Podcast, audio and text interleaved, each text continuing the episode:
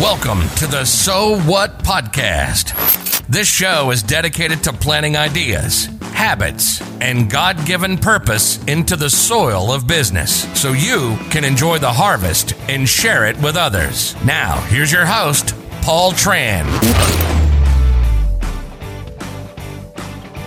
Okay, let me know when uh, I see the recording.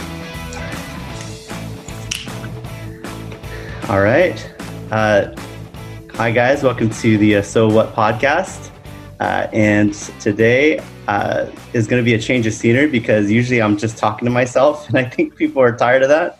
Uh, I, I finally have a really awesome guest uh, that I wanted to kind of share a little bit more about because, Tony, you've been. You're, you're quite prolific because I see you everywhere in the business side of things. You're uh, in the products business, you're in tech, you're also in restaurants, all sorts of stuff. Uh, so uh, I, I, know that um, this interview is going to be quite um, quite helpful on on on on all all fronts. So thank you for making time, dude. No, man. Thank you for having me, man. thank me.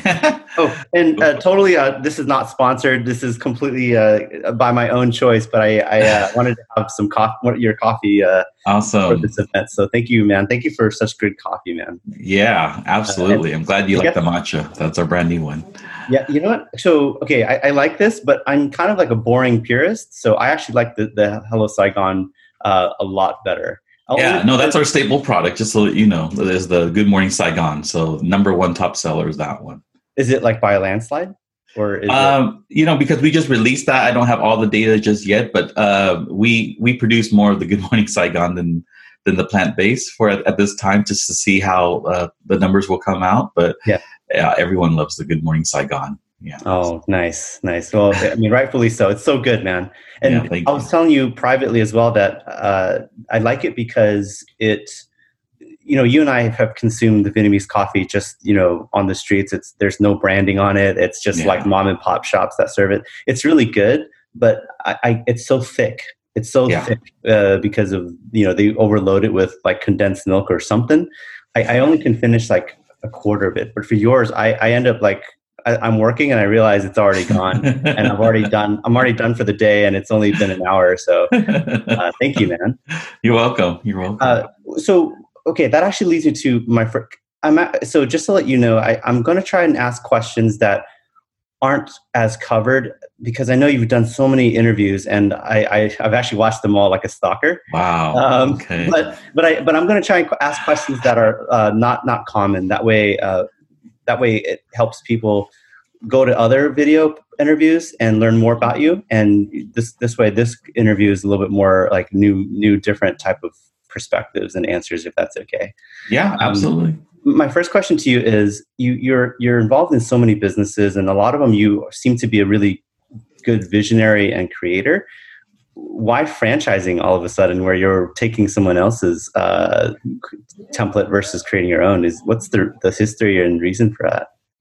Why why why am i helping with franchising or why did i do franchising? Why why did you decide on getting into a franchise versus just continuing to build your own companies and your own concepts yeah, you know, I mean, f- for Wingstop, that was the very first time I got in, involved with food. I never even thought that I would ever do food because I come from a background of tech. But uh, when that opportunity came, I said, you know, let's give this a shot, you know, and let's understand how the whole process works. And I'm very grateful, actually, to uh, be able to be involved with such a brand like Wingstop because they have all the processes in place.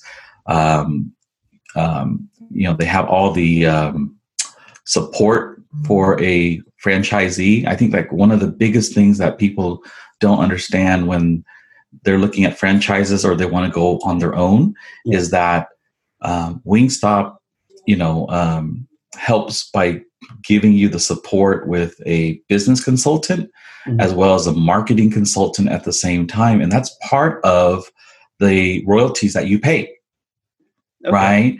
And people don't realize that, that that's so important because I don't know all the ins and outs of at the very beginning how to run a business. And so now I have someone always there to support me.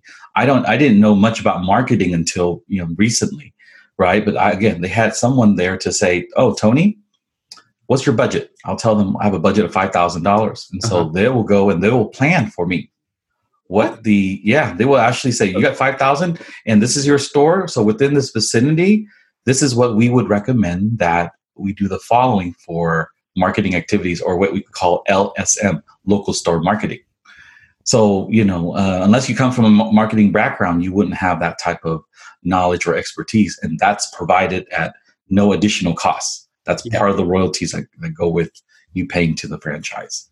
Got it got it. I, I love that because um, so you're kind of like paying for a consultant as well like you get your own consultant you get your own coach. Uh, so what i hear is a lot of complaints for mostly people who aren't franchisees of course you know people always have opinions especially when they're not involved. They always say like i'm just paying royalties just to line pockets and uh, there's no value but uh, and that's actually why a lot of franchise brands uh, fail because they they're not supporting and and it, whether it's true or not like franchisee perception is if you're not providing any support any tools and you don't they don't have a sense that you're trying to help them win uh, you're going to go the way of a lot of uh, brands that mm-hmm. uh, you and I probably will talk offline about. we don't want to bad mouth any brand, but but that's the true value. Um, yeah. So I'm I'm glad. So you you chose franchising because you wanted to get into food and you felt like it was the least risky way to to get into food was just through a franchise that was already in place already has yeah. brand name and all that? Yeah. So, I mean, again, that was my very first opportunity. I learned quite a bit from it. I mean, technically, I could now, from that experience, being with a reputable franchise for the last 15 years, um, me also being in tech and everything, I can also, if I really wanted to, build another franchise from scratch. Kind of like what you're doing. You know, you you have the um, the, the FranSmart experience. You know what I'm saying? You a person comes to you and says, Hey, I got this great concept, but you know, it takes a lot of work, right? As you know, to, to get a franchise started. But having gone through uh, you know, this all the getting all this experience, I know that uh, moving forward, if I one day wanted to uh, get a concept and get it to franchise, that's definitely something that I have the skill set to do. Yeah, yeah, that's definitely a very common path with uh, folks that end up building like really meaningful companies, and like mm-hmm. everybody's always wondering like, how did you figure it out? But uh, I've been doing it for the last twenty years. uh, but you remind me of um, so I don't know if you know my story, but I, I got into the restaurant business because uh, I, I, started my own restaurant 1st mm-hmm. Uh, so I did the reverse of the opposite of what you did, and uh, I, am really blessed because it all worked out, and I learned a bunch of things, and I didn't have any obstacles because I was inexperienced. I didn't know that they were obstacles, uh, you know. So I, I, like to be tout that like proudly, but however, I, I, probably in retrospect now that I know how to do franchising and I've seen big brands go big and also ones that failed, I realized I got really lucky and also yeah. probably make, made like a million dollars worth of mistakes during my time running that restaurant. Something that an easy $30,000 franchise fee could have saved me so much, mm-hmm. um, so much heartache. Right. Mm-hmm. So, yeah. but you said you don't know, you didn't know much about marketing until, until recently, but uh, I, am going to challenge you because you ended up not only becoming a franchisee, but you opened a ton of stores and you became a president of marketing the marketing fund. And so tell me like, uh, so number one, I think you're being too humble. Uh, number two, I guess like how, I guess how, how did you become involved in that and, and what were your duties by managing the marketing fund? Sure. So, um, I'm the president of the marketing co-op, and what that is is um, um, it's a group of five people on the board, and the way you get uh, voted in is the the co-op. The co-op consists of about 50 stores in the Bay Area. Each store has a vote, and you you know I have five stores, so I get five votes. So uh, we would vote on who would be the president, and there's four other board positions. And basically, what that co-op is is it's a liaison between the franchisee and corporate. Okay.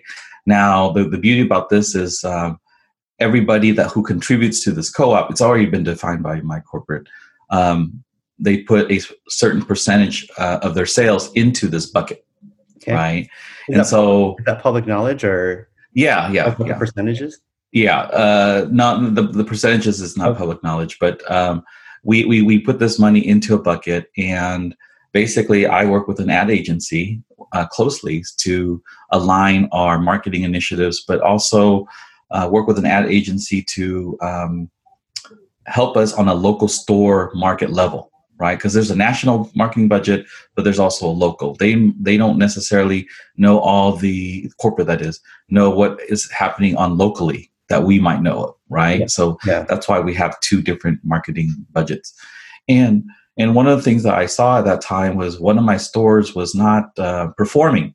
Um, uh, it was my fifth location my story story and king location and I said, man, I wish um, I can be more involved on the day to day stuff and kind of put my input in there. And so I said, hey, I want to uh, be on the board. And I went in and uh, I've been the president for five years now. I'm sorry, eight years now. And one of the things that I did was I said, hey, you know what? Um, this particular store in is a uh, is in a area that's heavily populated with Hispanic, uh-huh. and, and people don't know, but Wingstop in Texas, their number one clientele is Hispanic. And at that time, I was like, I can't believe that our sales are not even much higher than that. And so when I got on the when I got elected, I said the very first thing I told my agency, I said, I think we should spend more money on Telemundo, Spanish radio, uh-huh. and you know, being being able to have that influence and and and uh, work with my board, we did that sure enough, that is now my number one store in terms of sales. Oh my gosh. Yeah. I mean, it's, it's kicking butt right now. I mean, all the stores are doing great, but that one, uh, you know, shows the power of marketing. Yeah. You know, so any, when, when I, when people ask me about franchising, the very first thing I tell them is like, it's the marketing dollars that you get, you know, because yeah. now I have 50 stores uh, that I oversee. Now we can spend um, our marketing budget instead of before I was spending ten thousand dollars on radio for my individual stores. Yeah. Now we spend you know anywhere between fifty to eighty thousand on a radio station, yeah. and we get full coverage and we get the best time slots at eleven a.m., five p.m., you know, eight p.m. Before I was getting ten p.m., two a.m., five a.m. You know, but that was that was because that's all I could afford. Yeah. Now with this, you're able to uh, everyone wins in this situation because radio waves, as you know, it's not like you could restrict radio waves from two miles away if we didn't have a, a marketing co-op, you know. Yeah. So, you know, that's that's the that's one of the biggest benefits, and so uh, that's where I got. Uh, I was really lucky. Um, been doing this for eight years. Um, when I'm working with the agency, I get to see all the different strategies. Yeah. Right. That, that's you know that is something I'm very blessed with because not too many people would be in a position where you have a million dollars and you're able to you know test all these different marketing strategies at yeah, the end of the day. I, I heard a couple things there. The first one is uh, I, I don't know if you were scared or it, was, it took immense courage but what i noticed about you and i think of this as well like when you when you ended up you know pitching and winning on shark shark tank uh, you just you just it was just an opportunity that presented itself and you just like all right let's just do it or let's just volunteer. Like I, like I think most people are just so scared like oh my gosh Shark Tank or oh my gosh trying to manage like 50 stores for for for for Wingstop. That's like who am I? Like and I don't know if you noticed recently I've been talking about imposter syndrome. Yeah. Uh, that that it, like you know you I, I have read yeah. Um it, it's just like you, you create so many mental barriers but it just seems like you just blow past it like it's so natural like it's not a it's truly not a big deal and uh, you just wave your hand and say i, I want to do it or hey let's just go to vegas and pitch hmm. uh, is there is there a thought process behind it or are you fearless or is there habits that you kind of do to just get through what most mm-hmm. people are, are just terrified of doing yeah, I mean, for me, you know, I, I, guess the very first time I ever experienced like um, where I was a little scared because I was doing my due diligence with Wingstop and people they went to me and they said, you know, Tony, I'm not sure about this investment, man. Chicken wings, I, I don't see myself eating it for lunch. I don't see myself eating it for dinner. And you're coming from tech, you're making, you know, I was making really good salary working for Cisco. And now you're gonna drop all that and now you're gonna flip wings. Like I don't I don't get this you know and i said you know i see something special with this brand you know we were the second store to open in the bay area and so i've always had you know i'm the type of person where i, I love naysayers i love it when people say you know i don't think that's possible i don't think you're going to be able to do it you know and yeah. i love i'm the type of person that loves to prove other people wrong like just watch me you know, and so you know, so you can't go, you know, from you know, from wings to you know, going on Shark Tank to now, you know, I'm doing coffee, right? They're like, Tony, you honestly think you're going to take Vietnamese coffee mainstream? You really think that you can beat the Starbucks and the Peet's of the world with, you know, Vietnamese coffee? Like people don't know Vietnamese coffee, but I'm doing that, you know, and I'm really excited, like to show what people, you know, in the next six months, even how much progress we made. But um, you know, even with a small team, we're able to to excel even through this pandemic. You know what I'm saying? Like, you know, everyone else is like, oh, putting their heads down, like this pandemic is going to ruin us. But for me, it's like I love this challenge because uh, you can't get rock bottom more than this. This is rock bottom. so all I see is going up from here on out. You know? So yeah. Uh, but um, well, okay. Actually, a couple of thoughts there as well. Um, I, I love I love the fact that um, well, yeah, you, you took a risk and you were and like this being a second store in a huge intimidating market like San Francisco, that's a big deal. And that pretty much built mm-hmm. momentum for 50 stores and counting. That's yeah. pretty big deal. Uh, and so kudos to that, dude. You have a lot of franchisees indebted to you for, uh, for, for being one of the pioneers, man. That's, that's no easy feat. Um, so, but for you, like, so you like the challenge, like, mm-hmm. So every time somebody says no, uh, is it more like, oh, really? Or is it like, when people are saying no, that means that a majority are saying no, and this gives you a chance to not only prove them wrong, but you can stand out and you have a better chance of winning. Or, or how do you think about it, that? Yeah, I mean, it's it's it's just one driver, uh, Paul. The other thing too is I am smart. I'm smarter now from what I've learned from previous past failure, and that is I still have to do my due diligence. You know, so for example, when I go into coffee, you know, I have to see what is the total addressable market right? What exactly is the opportunity if I'm going to take time off from, you know, when I'm choosing different businesses, right? Yeah. And so my partner, Tammy, you know, she comes to me and we're meeting for the very first time and she's telling me about more about Vietnamese coffee that I didn't really even know about. So she's educating me and she says, Tony, the average coffee drinker drinks coffee twice a day. I'm like, okay. So think about that. You know, they drink it twice a day. We have we can have subscription. Um, you know i sell my bottle four dollars. If they're drinking it twice a day that's eight dollars. So let's look at the ltv on that right? So instead of saying eight dollars let's just say just one bottle a day. So that's four dollars. Uh, hold on. What is ltv just so that oh yeah yeah. Uh, sorry guys. Uh, lifetime value okay. right so we are to acquire this customer how much are they going to spend during the lifetime you know of the product yeah. So in this case, four dollars times you know thirty days, 120, 120 times twelve. Um, sorry, one hundred twenty dollars times twelve months is um, fourteen hundred forty one thousand four hundred forty. So every year, think about that, Tony. We would be able to make thousand four hundred forty dollars on each of these customers, and this is one of those products that would actually work very well in a subscription model. Yeah, because people the average coffee drinker drinks coffee every single day.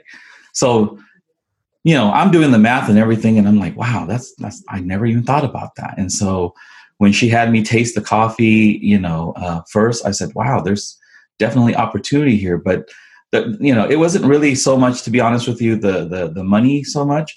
It was more. Um, you know, I'm I'm I'm at a stage in my life where I I do want to give back to Vietnam, and I do want to put Vietnam on the the radar and take a product mainstream. We could take this Vietnamese product and and and put it in a bottle and showcase it and introduce it to the world.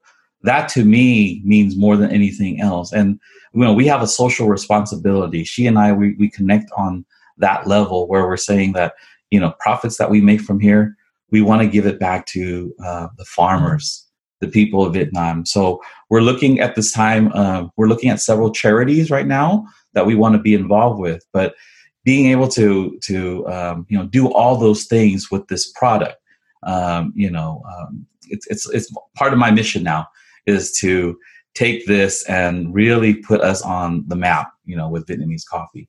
And the beautiful thing about the story too is it's farm to bottle this is coming from her uncle's farm. So we have direct access to Yeah. her uncle's farm in Dalat, you know, and it's made in the USA. We import the beans, but it's brewed and bottled in in the USA. And so that's that's the story, you know, that we are building. And so what I learned throughout the years is it's about the storytelling, right? So I tell people whenever you start a business, a franchise, um, always document, you know, your your path, your journey. Document the bumps and roads. Like the pandemic is one of them. You know, we were driving to a food expo down to LA, and as we got to LA, that's when we got the email that it's been canceled. you know, so you know, you, you got to document that. And how did you come out of this much stronger? Is is Yeah. is is what they want to hear. Yeah. And uh, we've been able to do that, you know, and uh, it's, it's truly remarkable the journey thus far uh, in doing that. So that you know, so that's what drives me is there, there's a mission uh, that that you know I'm I'm trying to um, meet. Um, and, and I'm excited to to see how far we get with this, you know, and uh, work with the farmers and give back to the community in Vietnam. I love that so much, and and you truly not just lip service. I, I've seen your posts, like you like you're dropping off coffee for so many like with the first responders and hospitals, and I love that you're doing that. So if you're doing that, and you're also you know making sure you're benefiting the local farmers, uh, I mean, gosh, you're, you're like generosity spewing all over the place, and so. It, you're still able to, to to to to generate a profit though right like it's doing good can be part of the business model it doesn't have to be something when you have extra money it's part of Yeah. business model, right So so right now, I mean, full transparency. Um, you know, this is the very first batch where we're getting the word out. So we're not going to make, to be honest, we're not going to make much money. If lucky, we'll break even. Yeah. But the the thing about our product is, what I tell people: if you believe in your product, right at the very beginning, there's user acquisition costs, and then we'll, you know, I mentioned the LTV, the lifetime value. Yeah. So we, our product, we know that if you sample it, you will fall in love with it and you will buy it. yeah costco But yes, so so the thing is, you know, especially during the pandemic right now, like I want to get into all these different retailers, right? But the mm-hmm. problem is they are not allowing any sampling right now. yeah You see, because of the the pandemic. Um, so what we're doing is we're meeting with influencers, right? And these are the influencers where people follow them. So whatever they drink, hey, I want to drink what that person's having. yeah So that's the workaround. You know, is more of the influencer, and uh, the referral.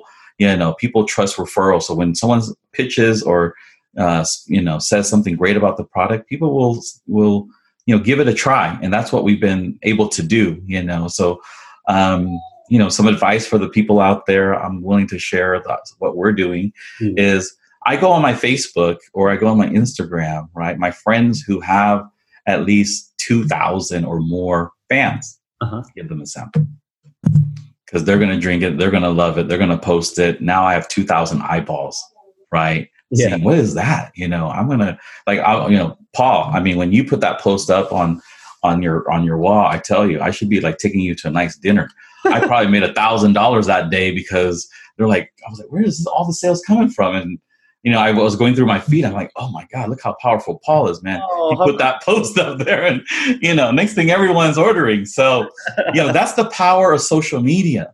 Yeah. you know what I'm saying, and and people need to realize that this is the cheapest way to get access to um, more eyeballs than anything else. yeah And so, um? Yeah, yeah, exactly. You know, and so um, that's that's what we've been that's what we've been doing. We're we're we're, we're spending more now on um, social media uh, Yeah. with the the videos and the photos, and so we're going to put that out there to build that brand awareness. But um, you know what? That's what we've been doing with this first batch. Is like um, sending samples. Um, the beauty about it is um, I'm speaking to a lot of brokers right now. Every single one of them wants to pitch us, wants to take us to uh, the different grocery chains. So nice um, the product sells for itself uh, for sure. Yeah. And um, you know, I can't wait to see. You know, my goal was to be into ten thousand locations within the next three to five years, and I honestly believe that that will happen. and I'm not even sugarcoating it. I, I see the, the the the light at the end of the tunnel, you know. So, well, I mean, with your track record, uh, I don't think you get easily seduced by uh, you know uh, hyperbole, right? I mean, you've seen what it like growing, for example, Wingstop, like to to fifty to to having a market that has fifty 50 stores in one small little tiny market and that's not even the rest of the state let alone the rest of the country uh, mm-hmm. and so and you've already done the due diligence and you've done the math and it just makes sense like it's engineered right so yeah. when you say that i actually believe it there's other people who just talk nothing but pr it's just good pr mm-hmm. marketing oh i want to get to 10000 locations but i'm mm-hmm. like I, I don't know if you have the the engineered plan or you thought it through yeah. But, um, but no, I, I, agree with you. And it's funny when you mentioned uh, people drink coffee two times a day. Uh, I don't know if you saw my Insta story this morning, but my wife made uh, Philz coffee for me. She ground it, and then and then as I hop onto my call with you, I'm like, oh, I got I got to have Omni. So it's not even like half mid. Well, it is midday now, but uh, yeah, I drink two two coffees a day, so I'm your customer, man. Yeah, thank you, Paul. Another thing is you mentioned lifetime value. Um, I, I think that a lot of entrepreneurs and a lot of uh, business people or investor, potential investors in these concepts, they don't see the long game. Uh, mm-hmm. I I, I, remember attending a training not long ago. Uh, have you heard of Pals? It's like a restaurant chain in Tennessee. They have 25 stores, and uh, they they're he's the owner is actually really good friends with uh, the Cathy family for Chick Fil A, mm-hmm. and they hosted wow. a class on how to have be a world class operation. Uh, like a lot of their restaurants that they coach have become like James Beard uh, Foundation winners and uh, wow. like really large companies. And we did the math, and I can't remember how the math played out, but it, they said that customers who go to your restaurant, like their lifetime value is about twenty five thousand dollars. Mm, like even yeah. that goes in and buys like a small burger or a small coffee, they're worth like twenty five thousand. Right. Thousand. If if you if you if you understood that, uh, number one, you would you focus more on uh, retaining customers because it's so, so valuable and also you treat your customers better too yeah and so i don't know if that's how you think about it but i just realized if you see lifetime value in these mm-hmm. it's these four or five dollar purchases then i love the fact that you're just going to continue uh, retaining customers and winning and growing and yeah you'll you'll 10,000 will be no no it'll be uh, easily achieved man and, and I'm, I'm rooting for you dude. Thank you. Thank you. Yeah. Um, by the way, I, I saw the, you were talking about manufacturing. Um, I was curious. There's a lot of entrepreneurs who have products and they want to get it to market. Uh, you mentioned that you need to do your due diligence, you need to find out addressable market. Uh, but you also did mention brokers, and I feel mm-hmm. like that's always always something that you know they have trouble just being able to get it in front of the right people. Mm-hmm. Um, do you mind sharing how you how you think about and how you go about that? Uh, brokers, uh, yeah. So I mean, before anything else, before seeing a broker, I'm just telling people today, like who are brand new, like let's let's make sure that the economics work out, right? How much do you want to sell this product for?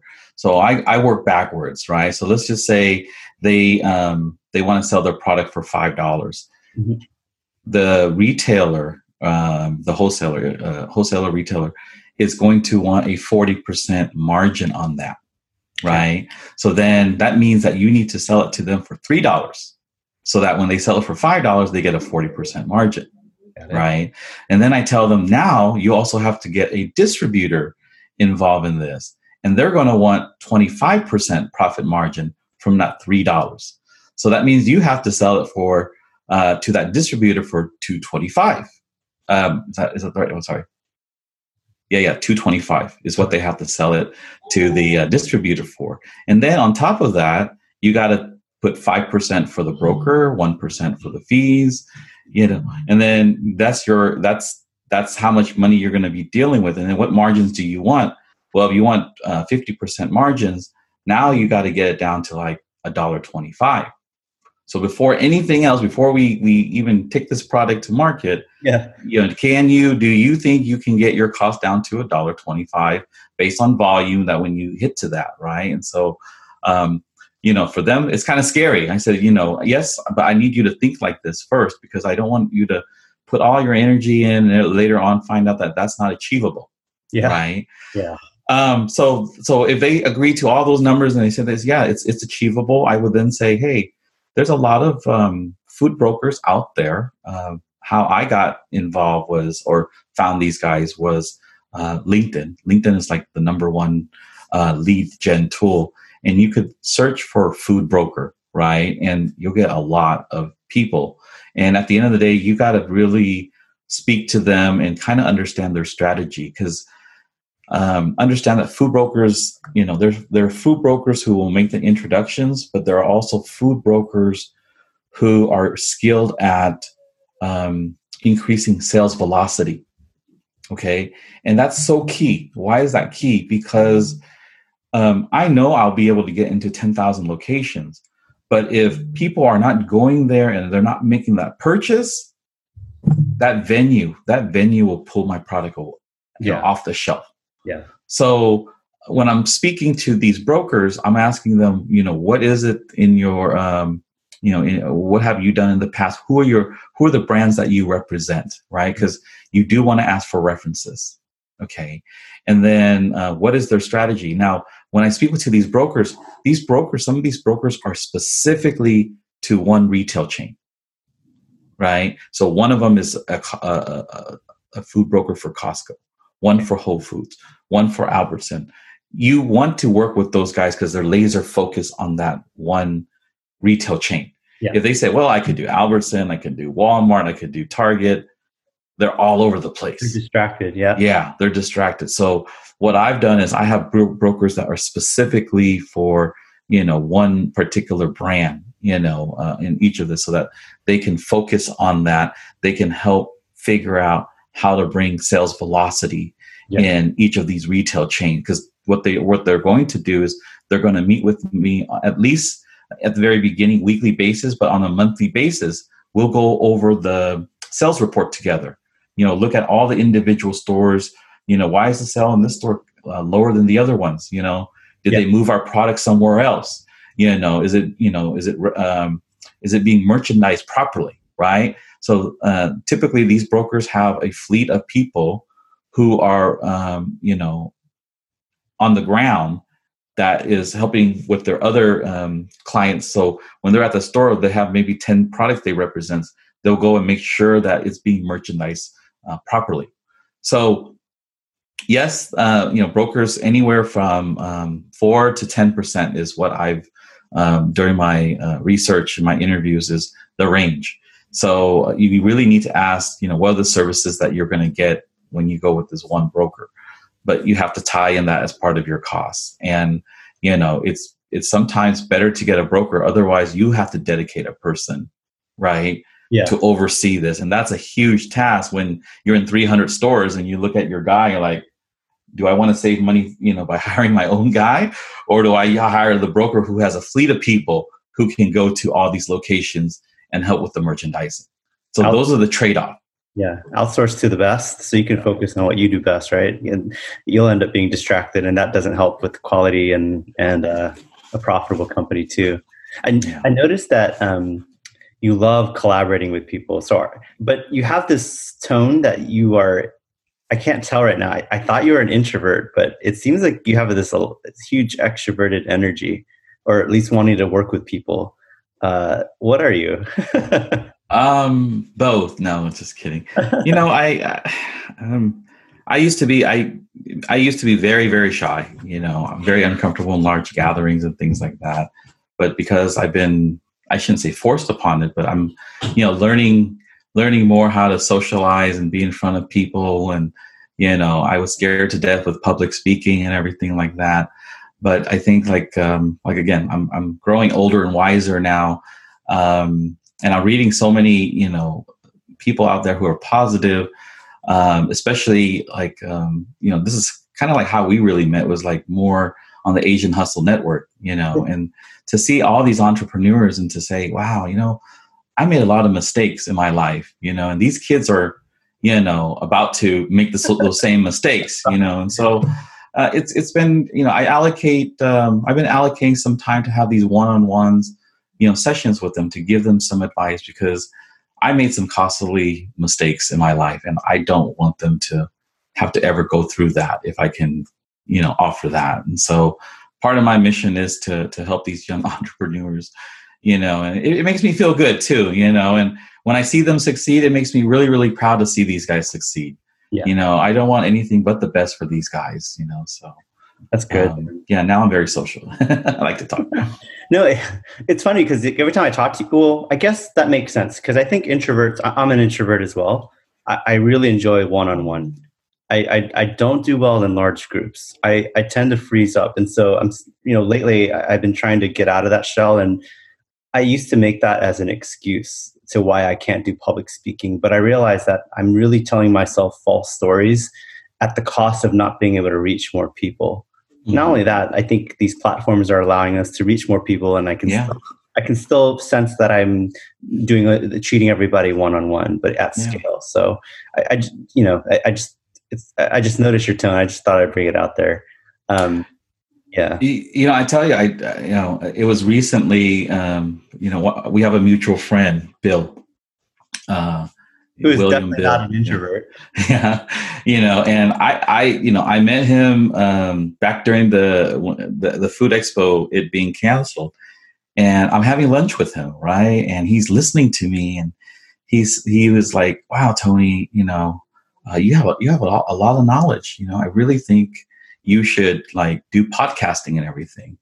And I told him, you know, I'm, I don't like doing public speaking. and then he said something that really struck me, and that was he looked at me. He said, you know, Tony, um, don't take this the the negative way, but you're you're doing yourself a disservice by not sharing this with everybody. Yeah. So he got me thinking about that. You know, I said, wow, I never even thought about this. I you know, uh, I've never, you know, I felt kind of bad actually when he made that comment. So next thing I did was I said, you know, I thought about it. I said, you know, you're right. You're right. Let me let me do something about it. And so I did a post on my Facebook and I said, hey, whoever wants to interview me, let's let's do this. I had like 15 people. you know, that's why you see me everywhere now.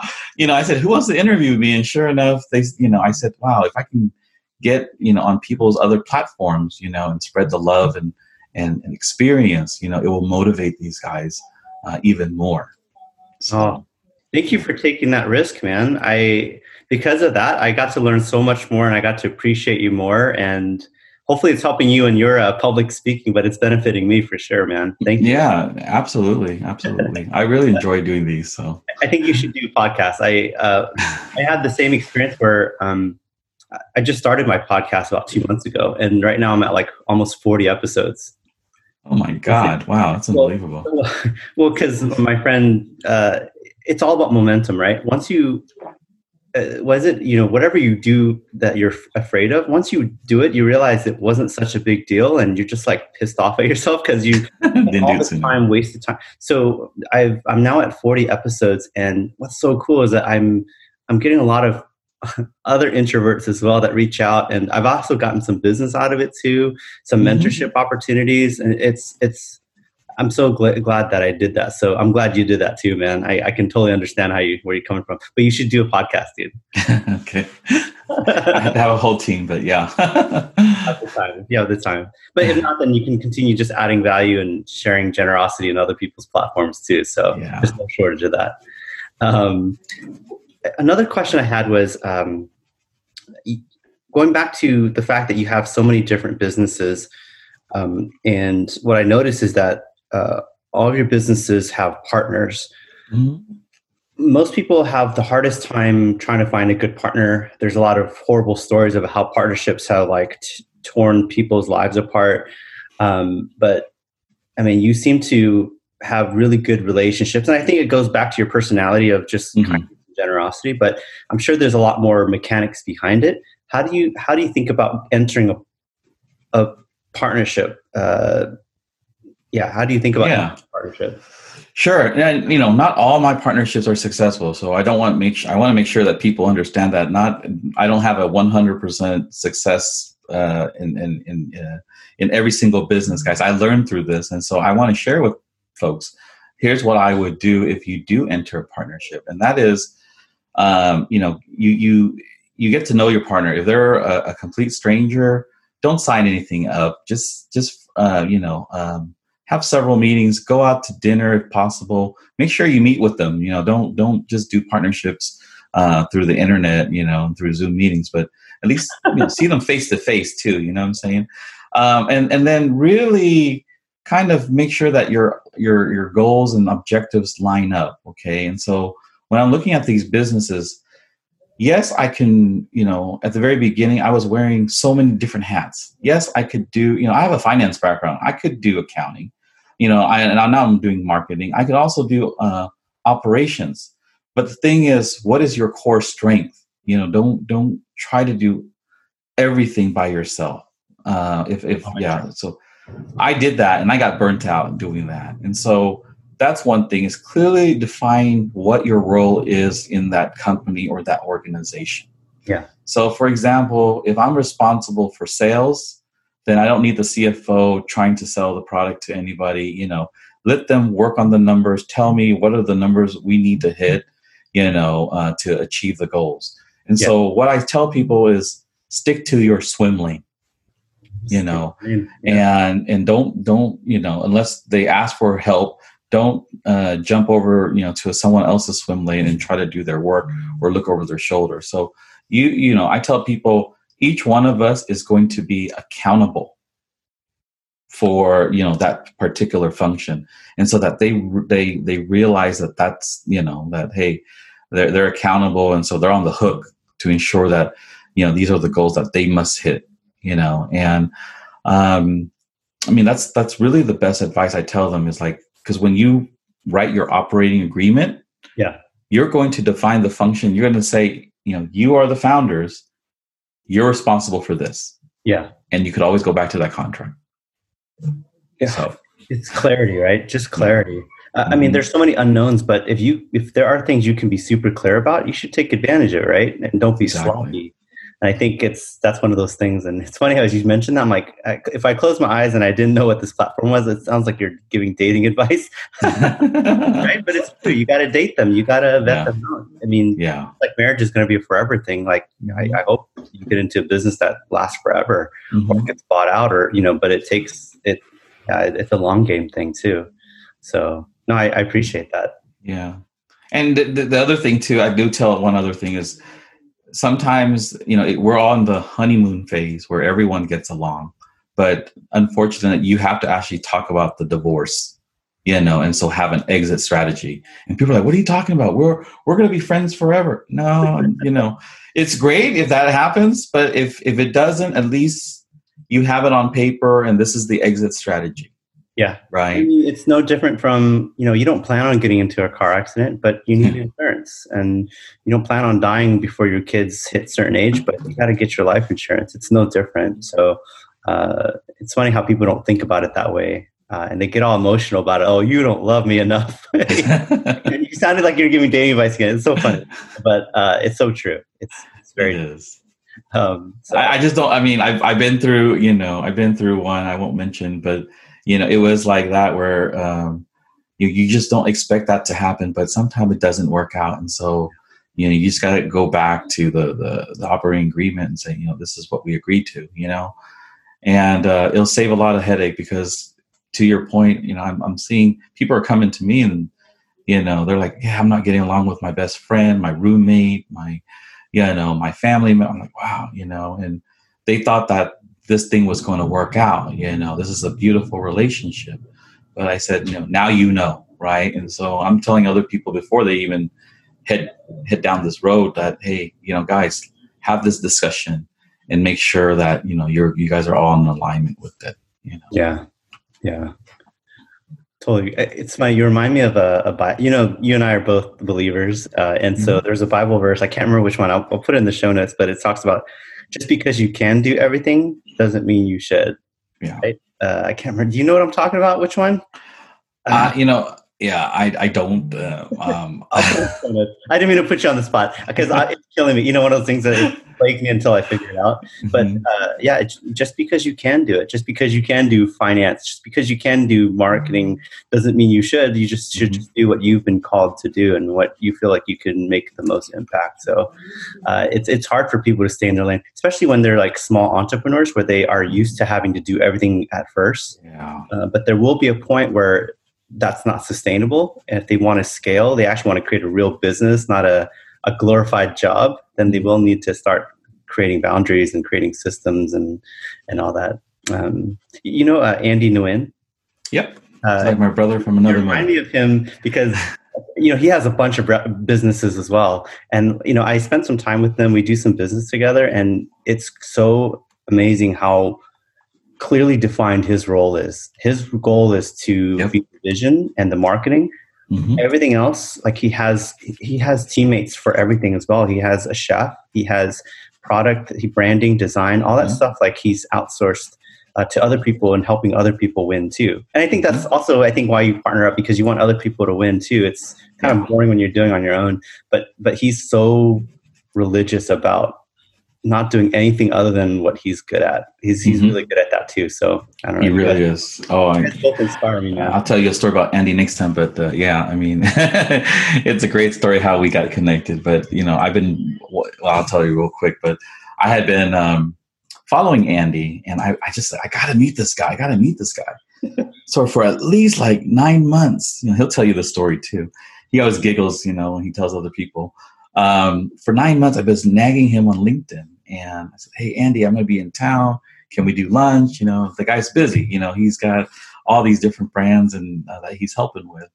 And uh, finally, he finally says yes, and I'm just like, wow, this is so cool. I'm going to meet the Afters ice cream guy. You know, has been master of that and all his other. He's got a wing brand too, by the way, at that time, and a pokey. Yeah And now he has coffee, so I'm like, "You're following me, man." No, but you know, but it was it was just great to see someone, you know, uh, doing kind of like the same thing I did. And so we had our first lunch meeting, and we hit it off. You know, now we we we we we hang out. We go to Vegas. When I'm down there, we'll have lunch and dinner together. So uh, things have have worked out, and you know, it's just you know. Um, and I met him, you know, more from uh, again. I got to know him more from the Asian Hustle Network, you know, from from that experience. From But your calendar. um, Workstream whoa, plus sorry. Wingstop cake. I don't remember you saying Alexa at any point in the conversation. no, it was a, a calendar reminder. That's that, Oh. yeah. oh no! Well, in that case, I know you're. bu- Thank you. I, you, I mean, I know you have a back-to-back full day today. So, what's what I really admire is that not only you make time, but you are also super present as well. I think you can tell when most people are so busy they they're not not fully there. Uh, so I, I really appreciate it, man. I, and I don't know about you, but I enjoyed this conversation. And and if you're looking to do more podcasts and interview, I'd like to help you with that by doing some more sessions. Yeah, absolutely. However, we could, you know, I, I mean, you and I share the same goals and things, you know, goals and helping people. So I'll be more than happy to jump on another podcast and, you know, let's let's kind of educate and help the world and help these young entrepreneurs, you know, with our experience. I mean, Because, um, I- yeah, they need to learn from the OGs, you know. So, oh man, yeah, I, I would love that so much. And yeah. um, yeah, thank you again. And, and just as a final parting words, I, I don't know if you, if there, one thing I you were really honest with me about was, um, you know, I told you there was going to be some questions I was going to ask you, and one of those questions that caught me by surprise, and I shouldn't be surprised because you learn through experience, but you don't read books. read books often, and so I'd like to know. You're obviously a, a learner, a student of life. So, uh, you know, how, how do you? I guess how do you? Do you have a systematic way of learning, or do you just treat everything like a, a learning opportunity? Like, like how do you bypass the need for books? Because people, I think, I think people overly depend on books for wisdom, but, but Correct. think about it. Um, a couple ways. I, I do have uh, friends and mentors that also give me advice, but sometimes, you know, I, I think that part of the journey is making mistakes as well and learning from it. And when I make a, you know, when something is a failure and I, you know, or, or uh, it didn't work out, the way I wanted to, I don't look at that as a failure so much. I look at that as more of a high paid tuition cost that I incurred. Yeah. You know, and so don't you ever make that same mistake again, Tony, because that costs you a hundred thousand dollars. Oh, that God. mistake. And so, you know, and, and and that's why I tell you right now, even though these are the mistakes I made, um, I now sit on the board for five different tech companies because of those mistakes that I've, you know, I'm able to expedite them and navigate them uh, through the storm and make sure that they don't make the same mistake as I do. Yeah. Right. And so um, that's how I treat, um, you know, some of these learning, some of these mistakes, more so a learning experience, a pay tuition. Um, and yeah, I don't, I don't re I don't, you know, I know I should. When someone has asked me, like, do you wish you, if you were to change something back as a teenager, what would you do? Uh, I wish I read more books. I do, but uh, you know, now I'm in my mid 40s. It's a little bit difficult to make time late, to read. Yeah, I know it's too late now. I know. Actually, okay, I'm going to challenge you on that because, um, like I mentioned earlier, I think most people are overly dependent on books. Yeah. Uh, they, there's this concept that I, um, you know, Hal Elrod uh, from the Five Minute Morning. Um, no. He was on a podcast where he mentioned there's this concept called procrast learning. learning is where you're learning, you're reading so many books yeah. And you're just like a personal development junkie and you just do one thing after another and, and do nothing with that information. they post it on their Instagram or their, their social media and then they just continue reading and do absolutely nothing with it, you know? So I would actually, I'd rather learn your, your school of hard knocks than yeah. reading too many books. So I, I, I think you're, you're doing okay without, without books. You Thank you. follow that path. Thanks. um, yes, we'll do more episodes on. I don't know. We should probably get into our faith and our how we do business. And I also am, am drawn to you because you're also a family guy. So we should also talk about how you run your family and your business. And because I'm curious to learn because I'm I'm a, I'm a work in progress there. Mm-hmm. Uh, and we have other other cool topics. So if you're down with it, we'll we'll schedule some more time. Okay, man. Absolutely, Paul. Yeah, absolutely. Anytime, buddy. All right, brother. Uh, that's it for now. Um, and as soon as uh, this goes live, I'll, I'll, send it your way and I'll post it on the Asian Hustle Network. All right. Awesome. Thank you. Right, Take care. man. Yep. Bye. Thanks for listening to the So What podcast. We hope some of the ideas take root and make your life better. We want to serve more awesome people like you. And here's how you can help in less than 60 seconds. Subscribe to this show, post a review because it attracts others. Forward this to a friend or email Paul with any questions, ideas, or if you'd like to work together at so what at paulttran.com.